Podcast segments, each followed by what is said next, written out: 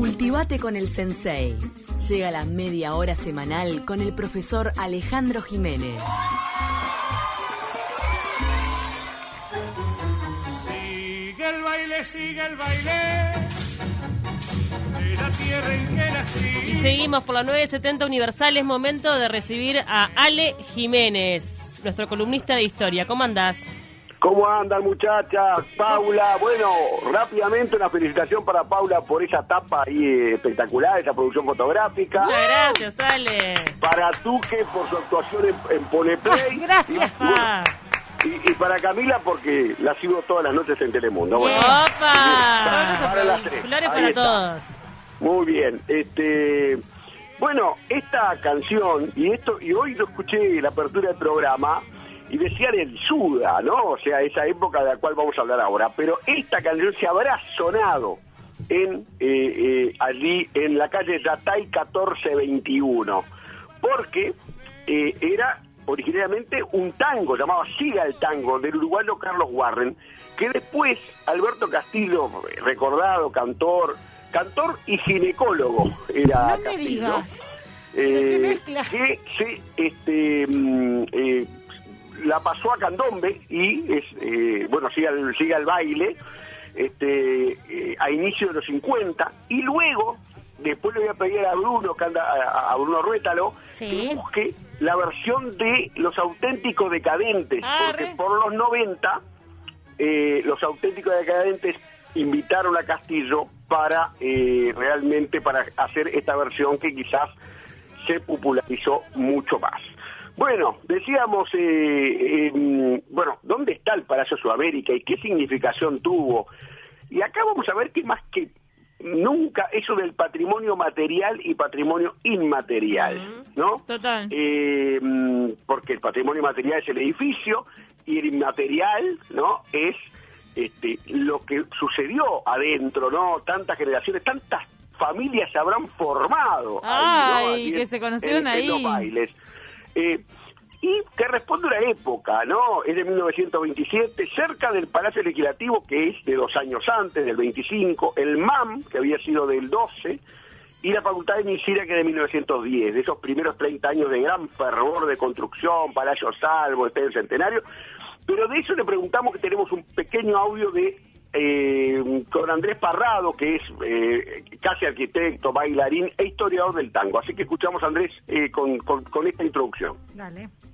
El edificio del Palacio de la Cerveza, luego Palacio Sudamérica, es una obra del arquitecto Delgado del año 1927. Es una pieza singular de la arquitectura Art Deco que se expresa en las líneas decorativas de la fachada, pero también en el interior con todo lo que es la herrería artística, los artefactos de luminaria realizados en bronce, esa gran luminaria que atraviesa dos niveles y que tiene más de 5 metros de longitud, que originalmente atravesaba eh, un vitral en posición horizontal, que como todos los vitrales del edificio son de cuño de decoración art. Pero bueno, la historia de la música típica uruguaya con el Palacio Sudamérica es muy fuerte desde los años 40, la presencia de muchas de las orquestas populares, sobre todo de las orquestas eh, que llamaban al baile, las orquestas bailables de Uruguay, como fueron Rogelio Col desde sus primeros tiempos, el afamado Rogelio Col Garavito, orquestas como la de Miguel Capotillo, Donato Raciati y muchas otras del ambiente tanguero, pero también la presencia de muchos artistas argentinos este, que estuvieron a lo largo de décadas en el Uruguay y estuvieron en el Palacio Sudamérica, como no. Eh, destacamos la presencia de Alberto Castillo, que por muchos años estuvo haciendo bailes junto a, lo- a los artistas uruguayos, pero también la venida del maestro Roberto Firpo en el año 1964, la última aparición en Uruguay del maestro Roberto Firpo y su cuarteto, donde un joven músico por aquel entonces, que era Miguel Villasboas, que luego fue en los años 60 y 70 una de las orquestas más bailables del Uruguay, junto a Donato Raciati. Bueno, Villasboa fue invitado por Firpo a tocar en su cuarteto, nada menos el tango El Choclo. Miguel Villasboas, que era un muchacho y que recién comenzaba con esa orquesta que tenía el mismo estilo que el maestro Roberto Firpo, que en 1917, que ya era lejano en ese 1964, Firpo había estrenado la comparsita en Montevideo. Mirá, es que mucha importancia tiene como escenario por todos los artistas que pasaron por allí. Sin ninguna duda, Julio Sosa, Carlitos Roldán, un, cantor de allí de la zona de Goes, muy cercano a la zona de Goes, una zona tanguera por excelencia. Bueno, eh, y empieza, se construye como Palacio de la Cerveza. Luego pasa en el año 32 a la Fábrica Nacional de Cerveza. Y se dice, bueno, según lo que pude leer, hay una nota muy interesante que hizo el periodista Leonel García en, en Galería. Eh, habla de eh, la elaboración de cerveza en sus sótanos, bueno, por supuesto los bailes, pero hay una inflexión muy importante que ustedes tocaron al principio de hoy, y es cuando lo compra Sudamérica en 1960, la institución atlética Sudamérica. Y ahí se incorpora lo que es los bailes de cumbia, ¿no? El Suda, ¿no? Ay, claro, Además de la famosísimos. típica, porque mantiene las pistas de música típica, o sea, de tango, pero tango y milonga, pero a su vez la gran, pues ese, este, el gran prestigio, ¿no? De a partir de la presidencia de Roque Santuche en Sudamérica, ahí hay unas declaraciones muy, muy, muy, muy lindas de mm, Julio Tollos, ¿no? Que fue uno gran hincha de Sudamérica, ¿no? Que que hablando de ese- esos bailes, el interbailable, por ejemplo, a partir de los 60, fue un baile muy, muy conocido. Eh, tres pistas y se habla de 7.000 personas por fin de semana. O sea, mucha gente y bandas y grupos emblemáticos de nuestra música tropical, Casino. ¿Llegaron a ir ustedes? Camagüey. ¿Vos fuiste, Alejandro? Mirá, yo le cuento de que yo, yo nací en el 61 y eh, no llegué a ir a los bailes porque cuando yo tenía edad de bailes, esa música era vista, era mal vista, ¿no? Mm. Ustedes saben que, y eso es un tema algún día si quieren lo hablamos, que es a partir de los 90 con el pop latino, ¿no? Con Los Fatales, Monterrojo, eh, yo que sé, Nieto del Futuro, toda esa, esa música que seguimos bailando, va, cuando había fiestas bailábamos, Sí. ¿no? Vamos a vos te volver. encantaba bailar y lo sabés. No, me, me encanta bailar, no lo digas en pasado, porque va a volver a pasar. Y No, aparte podés bailar en tu casa, puedes correr los muebles y ponerte a bailar. Yo hago eso. Sí, pero vos sabés que yo soy más, ba- más bailarín de pista, ¿no? ¡Opa! No, Te hemos visto bailar Te pones, Sí, te pones los pepos de, mira. de- de baile, escuchá, me sacás lustre. sí, tú que no me vio, pero... eh, eh, Ya te voy a y ver. Paula sí. Sí, te hemos visto. Este, y sabe también otros ritmos. Ya Manuel Serrat cantó allí en, Ah. el, en el Sudamérica alguna vez. Marito Ortega, por supuesto, ¿no? Cabían 7.000 personas porque tenía varios pisos. Estaba el salón Ah. principal de abajo, donde supuestamente ahí era lo del Palacio de la Cerveza, donde se puede ver Sí. algo de lo que quedó de esa época.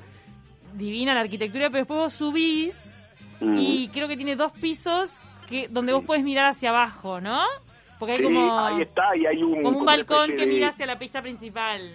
de luminaria que atraviesa los distintos niveles, como contaba recién este Andrés Parrado. Es un palacio posta y también creo que se habilitaba el patio de afuera donde en el Inter había un carrito de chorizos. Sí, sí. ¿Cómo, cómo, te lo conocés, no? Este, Claro, no llegué que- a ir al- a- y consumir en el carrito de chorizos, pero me parecía brillante esa idea. Tener un sí, carrito sí, adentro del boliche me pareció una cosa despegada.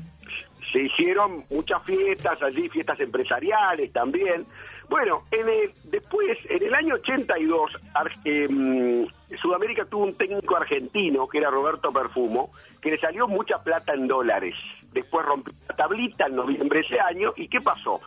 Sudamérica quedó eh, muy endeudada con ese técnico y prácticamente gran parte de la venta del Palacio Sudamérica pasó a eh, mm, estas deudas que tenía el club con este director técnico argentino, ¿no?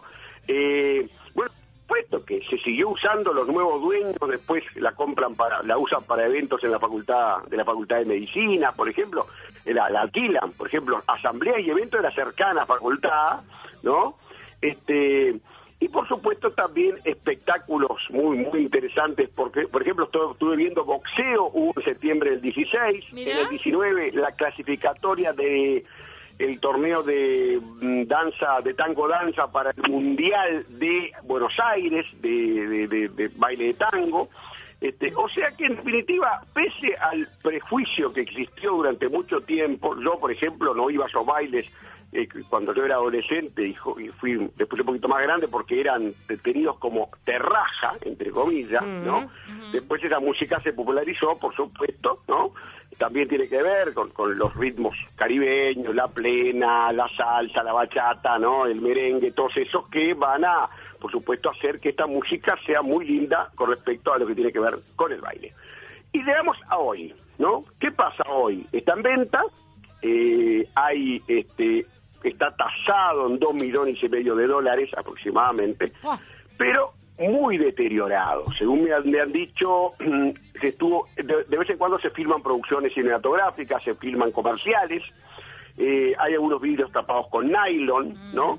Y el último baile se hizo en enero del 2020, ¿no? O sea, y, y ahí empezamos en la preocupación patrimonial, porque ustedes saben que, según declaró el arquitecto William Ray, presidente de la Comisión de Patrimonio, no es monumento histórico.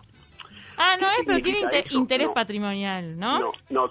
Tiene, eh, dijo, decía eh, Rey, eh, solo la fachada de Yatay con un interés departamental, Mm, ni siquiera nacional, ¿no?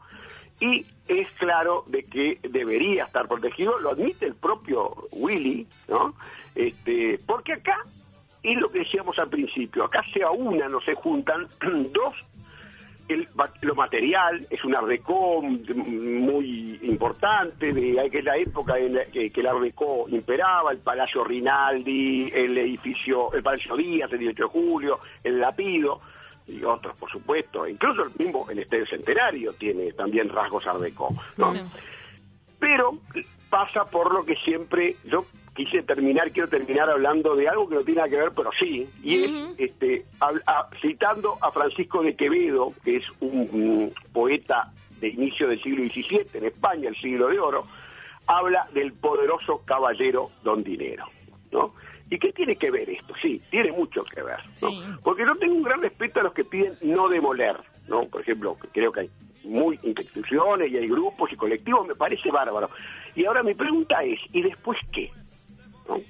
Cuando no se demuele. No, claro, ¿No? Se, se tendría que invertir en una, este, no sé si refacción, pero sí, al menos interna, manteniendo eh, fachada. No, es más, limitás la venta, después los interesados en el bien son menos Mm. porque no lo pueden modificar tanto como quisieran. Y bueno, hay una comisión Eso. patrimonial, no sé quién, Sí, alguien. Sí, claro, el tema es que el Estado no, no, se le piden a veces al Estado, pero el Estado no tiene... Claro, es el en- Estado el que debería invertir, para mí. O Ahí sea, está, pero el Estado no puede invertir con todo lo que aparece que No, tiene claro, eh, que se cae, que cayendo.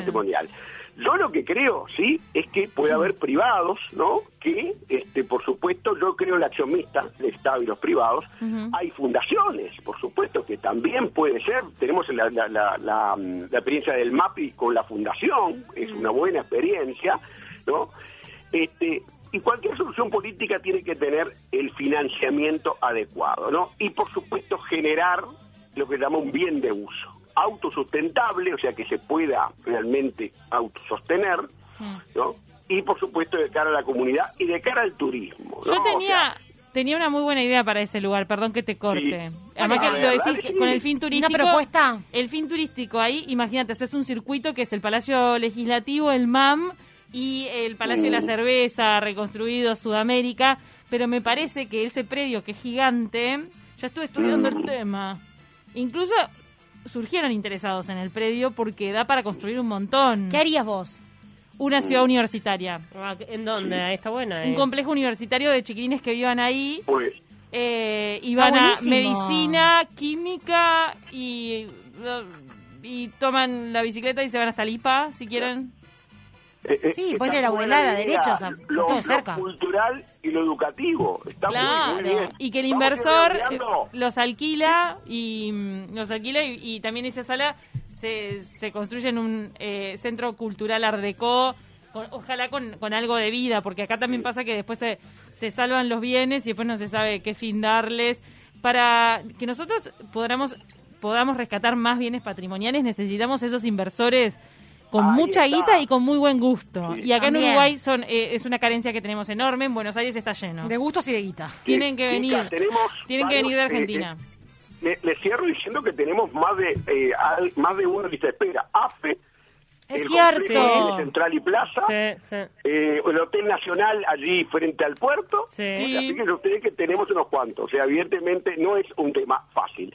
Totalmente. Y le te- cierro Mm. recitando rápidamente a Quevedo que dice, hablando del dinero, él es mi, él es mi amante y amado, pues de puro enamorado hace todo cuanto quiero. Poderoso caballero es don dinero. Esto, como muchas cosas, también se resuelve con voluntad política y con dinero. Gracias, gracias. Ale. Buenísima la columna como siempre. ¿Sabes el lunes que viene con qué venís? Sí, vamos a hablar de Artigas a través de tres canciones que algunas se pueden imaginar cuáles son. Ah. Tres canciones de Artigas distintas. Ya tengo una en la cabeza, Cuarteto de Nos. Eh, sí, sí, Eso, eso es infaltable. Por ahí puede andar. Me encanta. Gracias, Ale. Igual para vos. Hasta luego.